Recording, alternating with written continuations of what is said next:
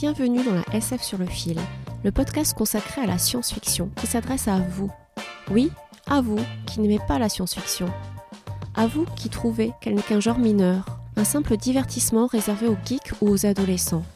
Vous l'aurez compris, ce podcast a pour but de déconstruire ces idées reçues. Oui, la SF peut être féminine et féministe. Oui, la SF peut être intelligente, profonde et engagée. Mieux que tout autre genre, la SF nous éclaire sur notre condition humaine, parce qu'elle nous parle de nous, ici, maintenant. Alors, attrapez le fil de la SF et laissez-vous guider. Je vous souhaite une très bonne écoute.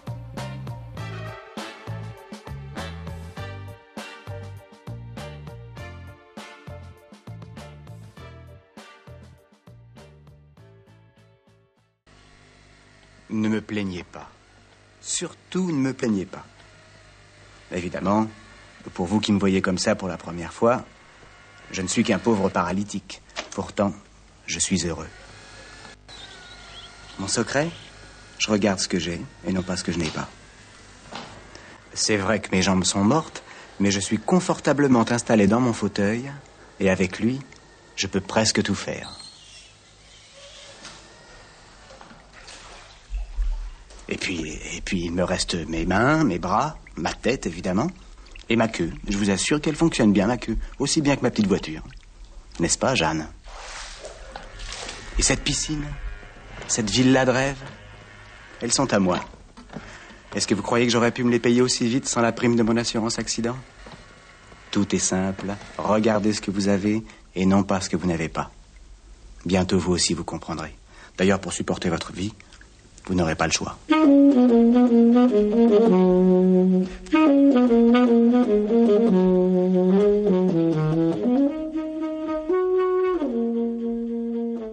Ah, Patrick Devers, vous l'avez bien sûr reconnu. Il s'adresse à nous dans la scène d'ouverture de Paradis pour tous, un film d'Alain Gessua. Ah, Alain G... Qui ça? Gessua. Alain Gessua Rassurez-vous, c'est normal si ce nom ne vous dit rien. Il s'agit d'un cinéaste malheureusement oublié du grand public aujourd'hui. Il a pourtant fait tourner les plus grandes stars de l'époque, Patrick Devers donc, mais aussi Depardieu, Alain Delon, Jean-Yann, Jacques Dutronc, Annie Girardot et beaucoup d'autres. Mais, et c'est aussi pour cette raison que je vous en parle dans ce podcast, ces films sont toutefois devenus cultes auprès des amateurs de cinéma de genre, car ils flirtent souvent avec le fantastique, l'anticipation, et se distinguent toujours par leur côté décalé, leur atmosphère à la fois étrange et drôle. Mais revenons au film qui nous intéresse aujourd'hui, Paradis pour tous. Je vous dirai pourquoi ça vaut le coup de découvrir ou de redécouvrir ce film singulier. Alain Gessua disait que son but était d'amplifier les défauts d'une société qui deviendra notre futur. Et le film est visionnaire sur de nombreux points. On verra aussi qu'il aborde des thèmes chers à la SF. Tout d'abord la quête radicale et imposée du bonheur, mais aussi le contrôle des émotions par la société et la critique du consumérisme. Dans un second temps, j'aurai le plaisir de recevoir Emmanuel Gessua, le neveu d'Alain Gessua, qui nous parlera du cinéma de son oncle. Pour vous donner un avant-goût de ce qui vous attend, il sera question du bonheur, du sourire béat de Patrick Devers, de la plus drôle des belles-mères, d'humour noir, mais aussi de la coupe de cheveux du type de la pub Martini. J'invoquerai des grands philosophes comme Camus ou André Consponville, mais aussi des extraterrestres et des zombies. C'est ce qu'on appelle le mélange des genres. Et ça tombe bien, c'est justement ce qui caractérise l'œuvre d'Alain Gessua. Alors, je ne vous promets pas le paradis, mais je vous promets qu'on va être bien. Retenez bien cette phrase, on va être bien.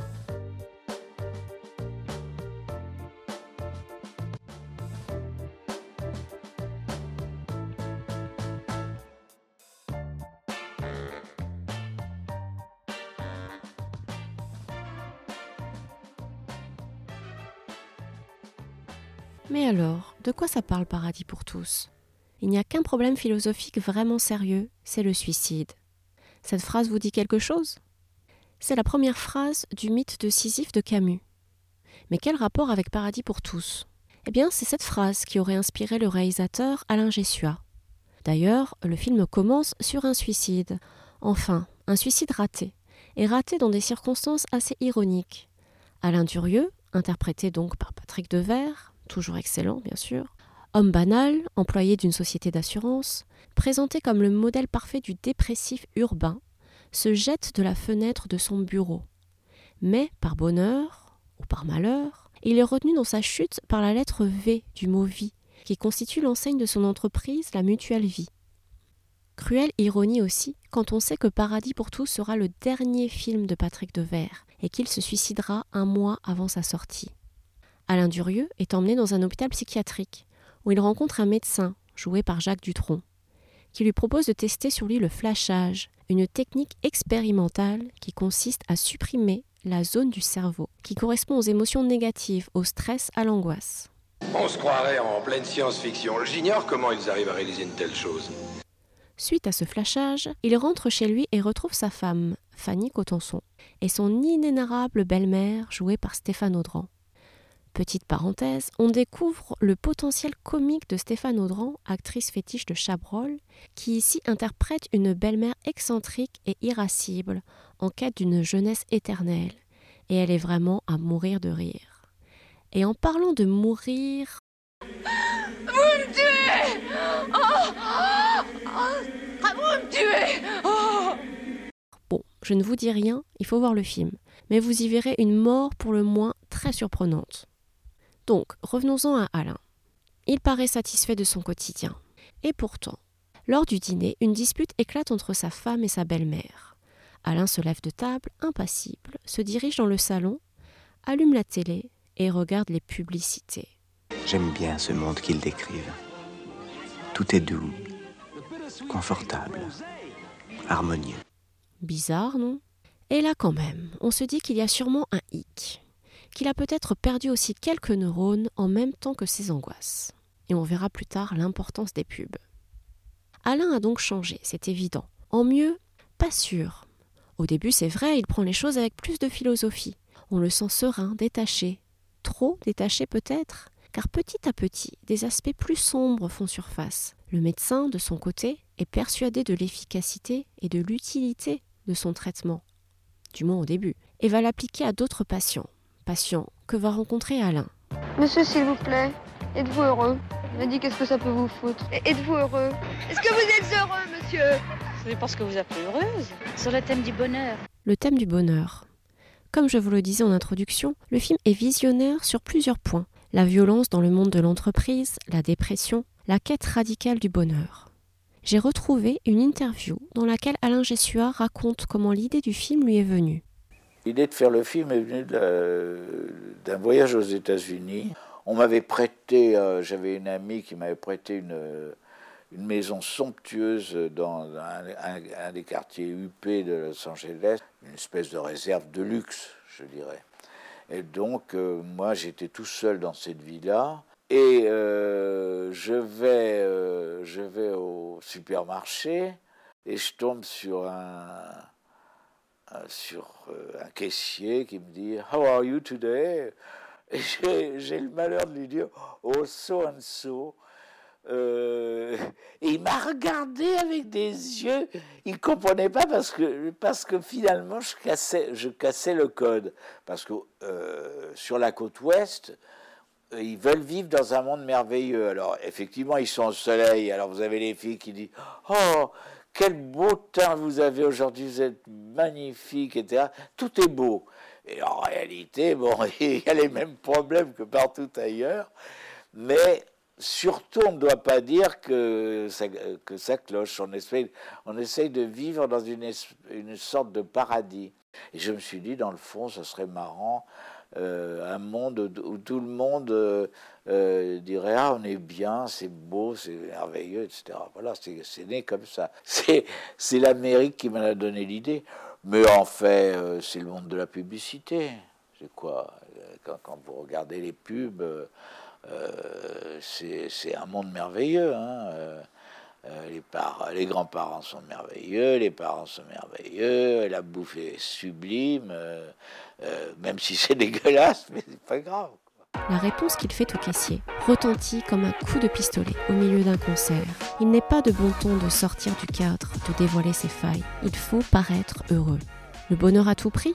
Le phénomène, s'il existait déjà dans les années 80, prend toute son ampleur aujourd'hui. Vous avez pu constater le nombre de livres sur le bonheur et le bien-être qui explosent. Les fameuses hormones du bonheur, sérotonine, dopamine, sont prescrites en masse par les médecins pour soigner la dépression. Des hormones du bonheur qui agissent sur le cerveau humain pour calmer les angoisses? Visionnaire, non? N'est-ce pas le paradis pour tous? Eh bien non, peut-être pas, nous dit Alain Gessua, car nos angoisses et nos névroses font partie de notre humanité, et en les perdant, on se perd aussi. Tu ne me détestes pas à ce point. Non, c'est vrai. Je ne peux même pas te détester. On ne déteste pas une machine. L'absence d'émotions négatives rend le personnage indifférent, étrange et étranger. Il se montre totalement insensible aux émotions de son entourage. Décidément, je n'y comprenais rien. Cette mort ne lui faisait pas plaisir. Côté travail, libéré de ses scrupules, Alain devient l'employé le plus efficace de son entreprise qui le porte au nu.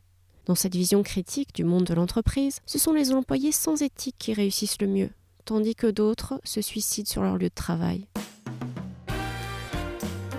Petite parenthèse, comme je vous avais promis des extraterrestres, je vous conseille sur le même thème le film culte L'invasion des profanateurs de sépultures de Don Siegel. And you're reborn into an untroubled world. Where everyone's the same. Exactly. What a. Pour rappel, le héros, médecin, s'aperçoit que les habitants de la petite ville de Santa Mira près de Los Angeles se transforment en êtres dénués de toute émotion. Peu à peu, il découvre que des extraterrestres s'emparent pendant la nuit du corps de ses habitants. Ces êtres tentent de les convaincre, lui et son ami Becky, d'accepter de devenir comme eux, pour créer un idéal de communauté sans émotion, sans individualité, sans passion, mais où la vie serait tellement plus simple. On est bien. hein. On est bien. On est bien, on est bien, on est bien, on est bien, on est bien, on est bien, on est bien, on est bien, on est bien, on est bien. Les flashés répètent sans cesse qu'ils sont bien. Alors, c'est quoi le problème Le problème, c'est qu'ils vivent sans exister. Ils ne ressentent plus d'angoisse, mais plus de passion non plus. Ils prennent tout au premier degré, ils font l'amour machinalement, ils ne fument plus, ne boivent plus d'alcool. Bon, je sais pas vous, mais moi, je me dis que ça vaut pas vraiment le coup.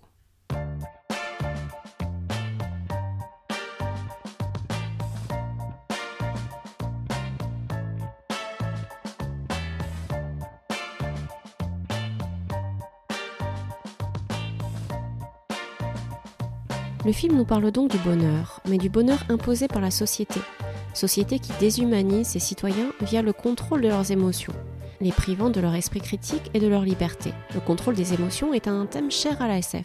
On le retrouve dans bon nombre de romans, comme Le meilleur des mondes d'Huxley, 1984 d'Orwell, Fahrenheit 451 de Bradbury, ou encore dans Un bonheur insoutenable d'Ira Leving, où les humains sont régulièrement traités par des médicaments qui les immunisent contre les maladies, mais aussi contre l'initiative et la curiosité. Côté cinéma, on pense aussi entre autres à Alphaville de Godard, où les rebelles qui font preuve d'émotion ou qui lisent de la poésie sont abattus. Mais avant tout, Paradis pour tous dénonce l'uniformisation de la société, uniformisation accentuée par le pouvoir de la publicité. J'ai tout. Western, dessin animé. Et une sélection de publicités. Oh, Ah oui, la pub, la Chic, moi aussi, c'est ce que je préfère. Voici Oh, Saint-Marc, je la connais par cœur. Elle est très chouette. Les déménageurs avec la baignoire. Après, le tableau avec les chaussettes de la petite fille. dis donc, t'es fort Après, c'est le valet de chambre avec le petit garçon et la petite fille. Après, c'est le chevalier avec le drap. Oh, je la connais par cœur. Ça, c'est super. Dans le monde aseptisé des flashés, tout le monde se ressemble, possède les mêmes codes, les mêmes vêtements et même les mêmes coupes de cheveux. Vous me rappelez quelqu'un, mais je ne sais pas qui. J'y suis, vous avez la coupe de cheveux du type de la pub Martini. Ce désir de consommer l'emporte sur tout. Les flashés nous font penser à des zombies, comme dans le film de Romero. Zombie n'est pas seulement un divertissement gore, c'est aussi une charge contre le capitalisme et la société de consommation, qui réveille les instincts les plus primaires. Les zombies cherchent tous à regagner le centre commercial, poussés par une sorte d'instinct qui leur rappelle leur ancienne activité favorite, le shopping. Autre film anticapitaliste, Invasion Los Angeles de Carpenter. Vous saviez que vous aviez une tête de vieux fromage blanc datant des années 50 Vous Vous, ça va, vous avez une bonne tronche. C'est vous qui êtes vraiment moche. Quand j'enlève ces lunettes noires, elle a l'air normale. Mais dès que je les remets, je me trouve devant une bonne femme ayant le citron Ça trempé suffit. dans le formol. Vous allez sortir toutes vos âneries ailleurs ou j'appelle la police. Appelez les flics. Vous savez ce qu'il vous faut, à vous, tronche de geek. En voilà un qui voit. Le héros va découvrir une paire de lunettes de soleil qui permet de voir le monde tel qu'il est réellement, à savoir gouverné par des extraterrestres à l'apparence humaine. La population est contrôlée au moyen d'une propagande subliminale omniprésente, véritable lavage de cerveau, à travers les publicités. Il faut obéir aux autorités, consommer, se marier et procréer, et abandonner toute imagination. Jessua nous offre donc une vision pessimiste d'une société malade. Les flashés, c'est nous évidemment, endormis par la pub et les écrans. C'est nous, esclaves de notre confort, esclaves de notre paradis. Et oui, en SF, liberté et bonheur, bonheur entre guillemets, hein, ne font pas bon ménage. Le film est d'autant plus pessimiste car comme nous allons le voir maintenant, aucun salut, aucune autre voie n'est possible. Dans toute bonne dystopie, il y a des rebelles, ceux qui luttent contre un monde trop parfait qu'on tente de leur imposer. Dans le film de Jessua, c'est la femme d'Alain qui se révolte. Je ne veux pas être heureuse, s'écrie-t-elle lorsqu'on veut lui imposer le flashage. Ce cri est un des moments forts du film. Il nous dit quoi? Il nous dit qu'il y a d'autres valeurs supérieures au bonheur, la liberté, mais aussi la vérité. Il répond ainsi à une autre phrase emblématique du film qu'on a entendue dans le premier extrait. Vous vous rappelez quand Patrick Devers s'adressait directement à nous. Bientôt vous aussi vous comprendrez. D'ailleurs, pour supporter votre vie, vous n'aurez pas le choix. Alain Durieux, le premier homme flashé, nous renvoie à nos propres questionnements, à notre propre lâcheté. Il est cynique. Il sait bien que les résistants, ceux qui choisissent la vérité, vous savez, la pilule rouge, sont toujours minoritaires. Et vous Qu'auriez-vous fait à sa place? Pour conclure, je reprendrai les mots d'un philosophe qui, lui, a choisi la pilule rouge, André Comte-Sponville.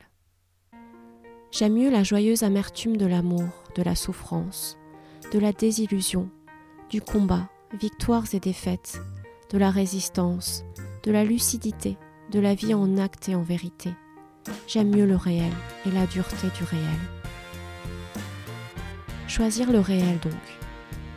Et si vous n'aimez pas le réel, eh bien, lisez de la science-fiction.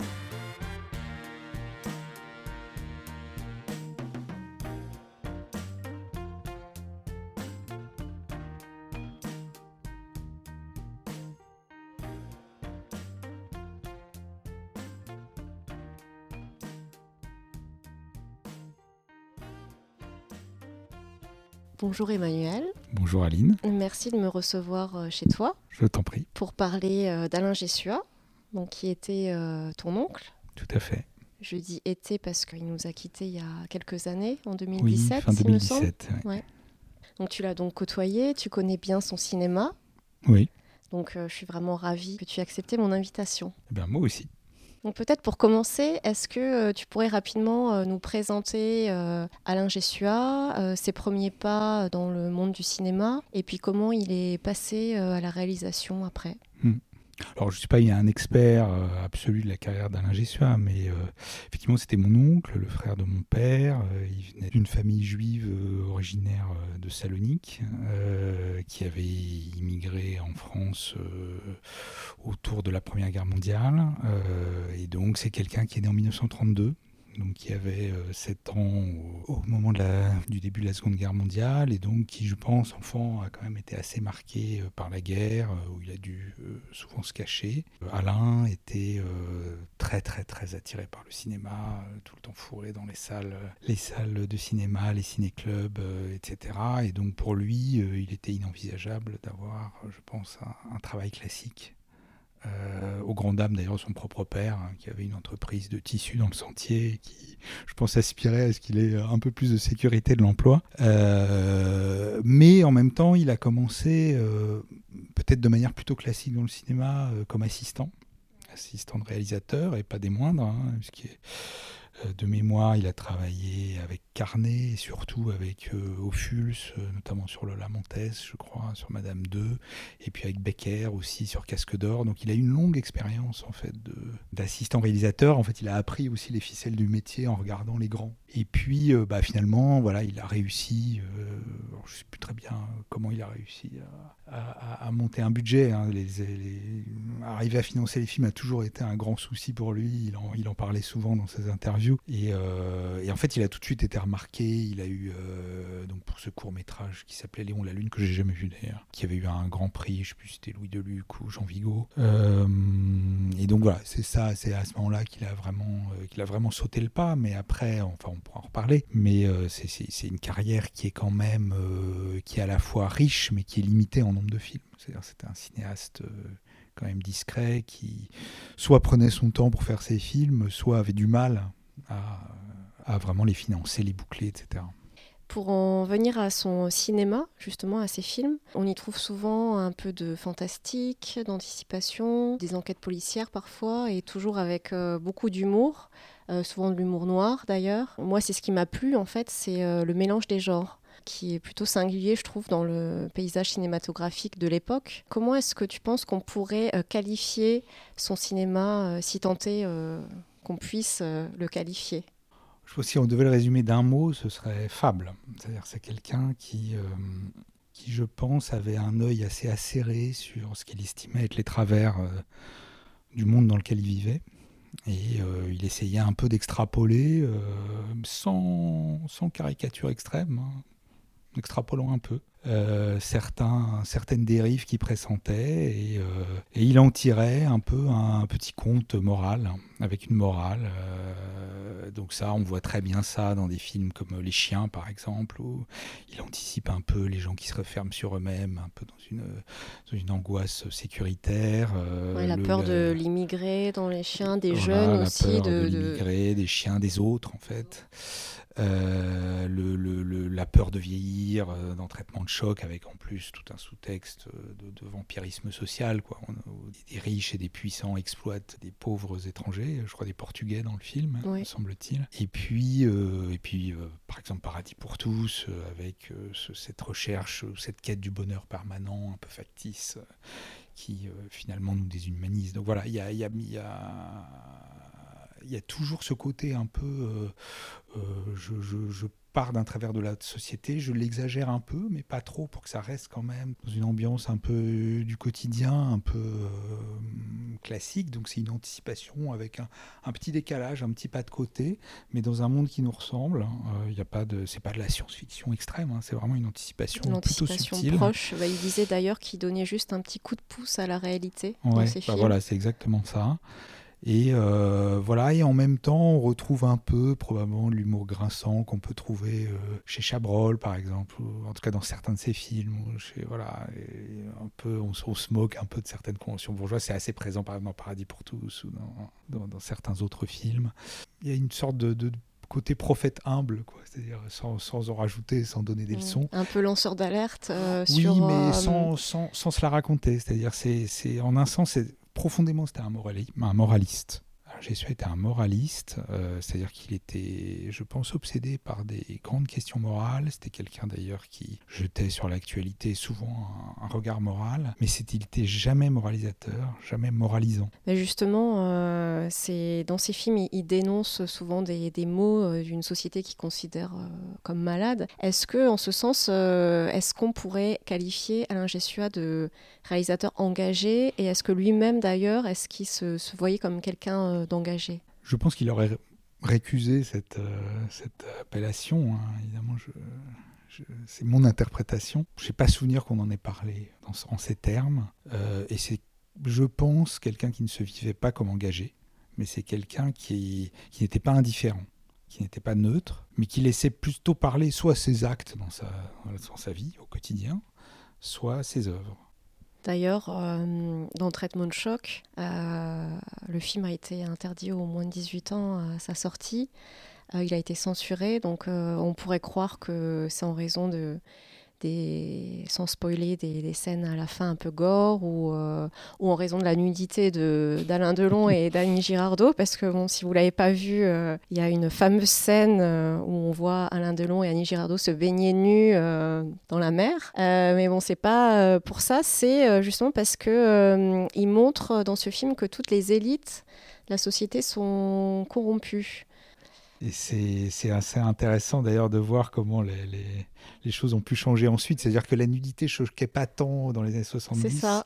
C'était quelque chose d'assez. une époque finalement euh, qui commençait à beaucoup, beaucoup se libérer de ce point de vue-là, et peut-être plus qu'aujourd'hui. Euh, et par contre, euh, le, sous-texte social était subversif au point même de, de déclencher la censure. C'est vrai que j'ai été surpris d'apprendre ça. Ce qui m'a frappé avec euh, justement Alain Gessua aujourd'hui, c'est qu'il semble assez méconnu euh, du grand public. Euh, moi-même, en fait, avant de, voir Paradis pour tous et puis certains de ses autres films, je, ne connaissais pas. Et quand j'ai demandé un peu autour de moi, il y a très peu de personnes qui connaissent Alain Gessua, alors qu'il a fait tourner à l'époque les plus grandes stars. Comment est-ce que tu penses, est-ce que tu penses qu'on peut expliquer cette méconnaissance aujourd'hui? Alors, je dirais euh, presque, en réalité, il a été méconnu dès son vivant. Son vivant en tant que cinéaste, j'entends. Euh, il faisait pas partie des réalisateurs euh, les plus connus. Moi, quand j'étais gamin, euh, on ne disait pas, ou très rarement, ah, t'es de la famille du réalisateur? Voilà. alors que c'était un nom pas commun, quoi. Mais donc, il n'a jamais été, je dirais, très connu, j'ai l'impression. Donc, euh, en un sens, il est. Voilà, ce qui est aussi raccord avec le fait qu'il a finalement fait peu de films. Euh, et je dirais qu'à l'inverse, il, fait l'objet d'un. Comment dire D'une redécouverte par euh, certains fans de cinéma de genre et donc, si vous lisez par exemple des, revues comme Mad Movies, voilà, y a, vous trouvez beaucoup de beaucoup d'allusions à son cinéma, beaucoup de fans. Euh, et ça, c'est quelque chose qui reprend. C'est pour ça qu'on en parle dans ce podcast aussi. donc, ce, podcast aussi reflète ça, évidemment. Euh, mais euh, je, ne dirais pas qu'il est, voilà, qu'il était extrêmement connu de son vivant. Et donc, ça correspond peut-être aussi au fait que c'était, c'est quelqu'un qui a toujours été un peu un franc-tireur ou quelqu'un un peu solide un peu en marge. D'ailleurs, ces films montrent souvent des gens justement qui ont ce regard de côté et euh, qui interrogent en creux la société. Euh, et, euh, et, finalement, son œuvre, c'est un peu aussi une métaphore de son œuvre dans le, dans le cinéma français de l'époque. Il sortait du, du, cadre un peu. Il sortait du cadre. Et justement, est-ce que tu penses pas que c'est parce qu'il a œuvré dans justement un genre qui euh, fait peut-être euh, voilà l'objet d'un certain mépris en France surtout, euh, c'est-à-dire justement l'anticipation, le fantastique. et est-ce que justement quand on s'écarte un peu du cinéma classique entre guillemets, est-ce qu'on n'est pas un peu ostracisé, enfin en tout cas à l'époque? Je pense que le cinéma français c'est peu ouvert au, genre au sens où on l'entend avec le cinéma de genre, c'est-à-dire des, des genres un peu fantastiques ou un peu hardcore ou un peu euh, euh, d'étrangeté. Euh, voilà, on a des genres assez classiques en France, la comédie, le drame social, le drame psychologique. Mais c'est vrai que là, Alain Gessua réunissait en fait différents, différents genres pour en faire un regard singulier, une étrangeté, un monde qui n'est pas tout à fait le nôtre, mais qui ressemble étrangement. Voilà. Justement, il évoquait aussi dans des interviews la difficulté de, tourner un film d'anticipation en France. Mm. Alors peut-être au, niveau du financement, et c'est pour ça qu'il était obligé, entre guillemets, de, faire appel à des, à des, grandes stars pour pouvoir euh, réaliser euh, les films qu'il voulait. Sinon, euh, il serait passé totalement inaperçu, peut-être. Absolument, oui, ça aurait été beaucoup plus compliqué. D'ailleurs, à, la, toute fin de sa carrière, euh, il n'a plus plus ses stars. Et voilà, ça, ça s'est terminé un peu abruptement. Parce qu'il avait un projet de, film qui, qui n'a pas vu le jour, je ne sais pas, euh, qui devait s'appeler La planète bleue. Et là, ça aurait été vraiment un pas de plus encore dans la SF. Je ne sais pas si tu en as entendu parler. Enfin, il en parle, il, pareil, il en parlait dans une interview. Il n'a pas eu le financement nécessaire pour, euh, pour le faire. C'était l'histoire d'une femme dont euh, le mari astronaute est mourrait dans sa capsule spatiale. Et peu de temps après, il y a une entreprise de BTP qui, qui envahit son jardin pour construire un, un abri euh, anti-atomique. Un peu extraordinaire. On appuie sur des boutons et on se retrouve voilà, dans, dans les Caraïbes et tout. Et petit à petit, on découvre pourquoi le mari avait décidé de construire cet abri. Et donc, je pense que ça aurait été un film de SF euh, Ah assez. Ça a l'air alléchant. Hein. ouais, ouais, ouais, dommage. Avis aux amateurs. voilà. Euh, bah, Peut-être pour finir, quel, est ton film à toi, ton film préféré d'Alain Jussua et peut-être celui que tu conseillerais euh, aux auditeurs pour euh, commencer, pour découvrir euh, l'œuvre d'Alain Jussua Eh bien, ça va être le même. il s'agit de Paradis pour tous. Bon, bah ça tombe bien, puisqu'on on en a parlé. Qui est un film qui m'a marqué. je pense que je l'ai vu beaucoup trop jeune, mais ensuite je l'ai vu et revu. Et qui est un film unique, je trouve, dans le cinéma français. Alors d'abord, il y a une espèce de pléiade de stars, euh, et ça décrit un peu tout ce qu'on a évoqué sur euh, le cinéma d'Alain Gessua, c'est-à-dire, voilà, on est vraiment en 1982, euh, c'est le, le, monde qui ressemble, euh, voilà, la France telle qu'elle ce à quoi elle ressemblait en 1982, avec juste un élément de science-fiction. Voilà, on, rend, on, a trouvé un, médecin joué par Jacques Dutronc, on découvre une technique extraordinaire pour euh, supprimer euh, des émotions négatives chez les gens et les rendre euh, heureux, mais du coup artificiellement. Et euh, voilà, des gens qui étaient extrêmement irascibles, malheureux dans leur vie, se trouvent tout d'un coup dans un océan de bonheur. Et voilà, cette espèce de bonheur factice et le côté progressivement glaçant de ce bonheur factice qui vide progressivement les gens et la société de son humanité. Un côté et visionnaire euh, aussi, parce que voilà, visionnaire. c'était avant le Prozac et euh, tous les antidépresseurs. Tout à fait, euh... voilà. Et puis une critique du divertissement aussi, parce que c'est des gens qui adorent euh, voilà, des choses un peu clinquantes, regarder des pubs juste pour le plaisir de regarder des pubs, etc. et puis, bah, il y a une résonance aussi particulière, parce que ça a été le dernier film de Patrick Devers, qui était un, un acteur extraordinaire et avec lequel mon oncle, je crois, avait une relation toute particulière et euh, qui euh, jouait le rôle d'un suicidaire qui accède à ce Ouais, bonheur factice et euh, voilà, il s'est suicidé Mm. quelques semaines après le, après le film, donc il y, a- il y a quelque chose d'aussi un peu probablement un peu frappant et un rôle extraordinaire de Patrick Devers. Mm. Oui, ce qu'on disait, c'est que bon, il est toujours excellent et, et euh, moi, ce qui m'a surpris, c'est euh, euh, Stéphane Audran, Mhm. parce qu'on la découvre, on a, on a l'habitude de la voir dans les films de Chabrol, dans des rôles sérieux entre guillemets, et là, vraiment, on découvre son potentiel comique. elle est vraiment hilarante dans le film, je trouve. Oui, on sent, on sent bien Ouais. que là, il y a un fantasme Euh. de tuer la mère ou la belle-mère. Il y a une scène de meurtre de belle-mère qui est probablement une scène d'anthologie. Je vous la recommande. Moi, je recommanderais aussi euh, Les Chiens, parce qu'on ne sait jamais vraiment si on, on est dans le fantastique ou pas. C'est toujours à la lisière. Il y a une atmosphère, je trouve qu'il arrive à créer une atmosphère euh, un peu la Hitchcock, qui gagne en intensité. On se demande ce qui se passe et euh, on ne sait pas justement avec ces chiens. Donc, pour rappel, c'est euh, un médecin aussi qui arrive dans une, une- une nouvelle ville de banlieue et et qui a de plus en plus de patients qui arrivent pour des morsures de chiens. Et il se rend compte en fait que énormément d'habitants euh, prennent un chien pour se défendre, alors encore une fois, de, de l'étranger, des jeunes. Et, euh, et, et, euh, petit à petit, euh, il se passe des choses bizarres. Enfin, les habitants deviennent aussi, enfin, aussi violents que leurs chiens. Donc ça réveille en eux des instincts euh, aussi primaires.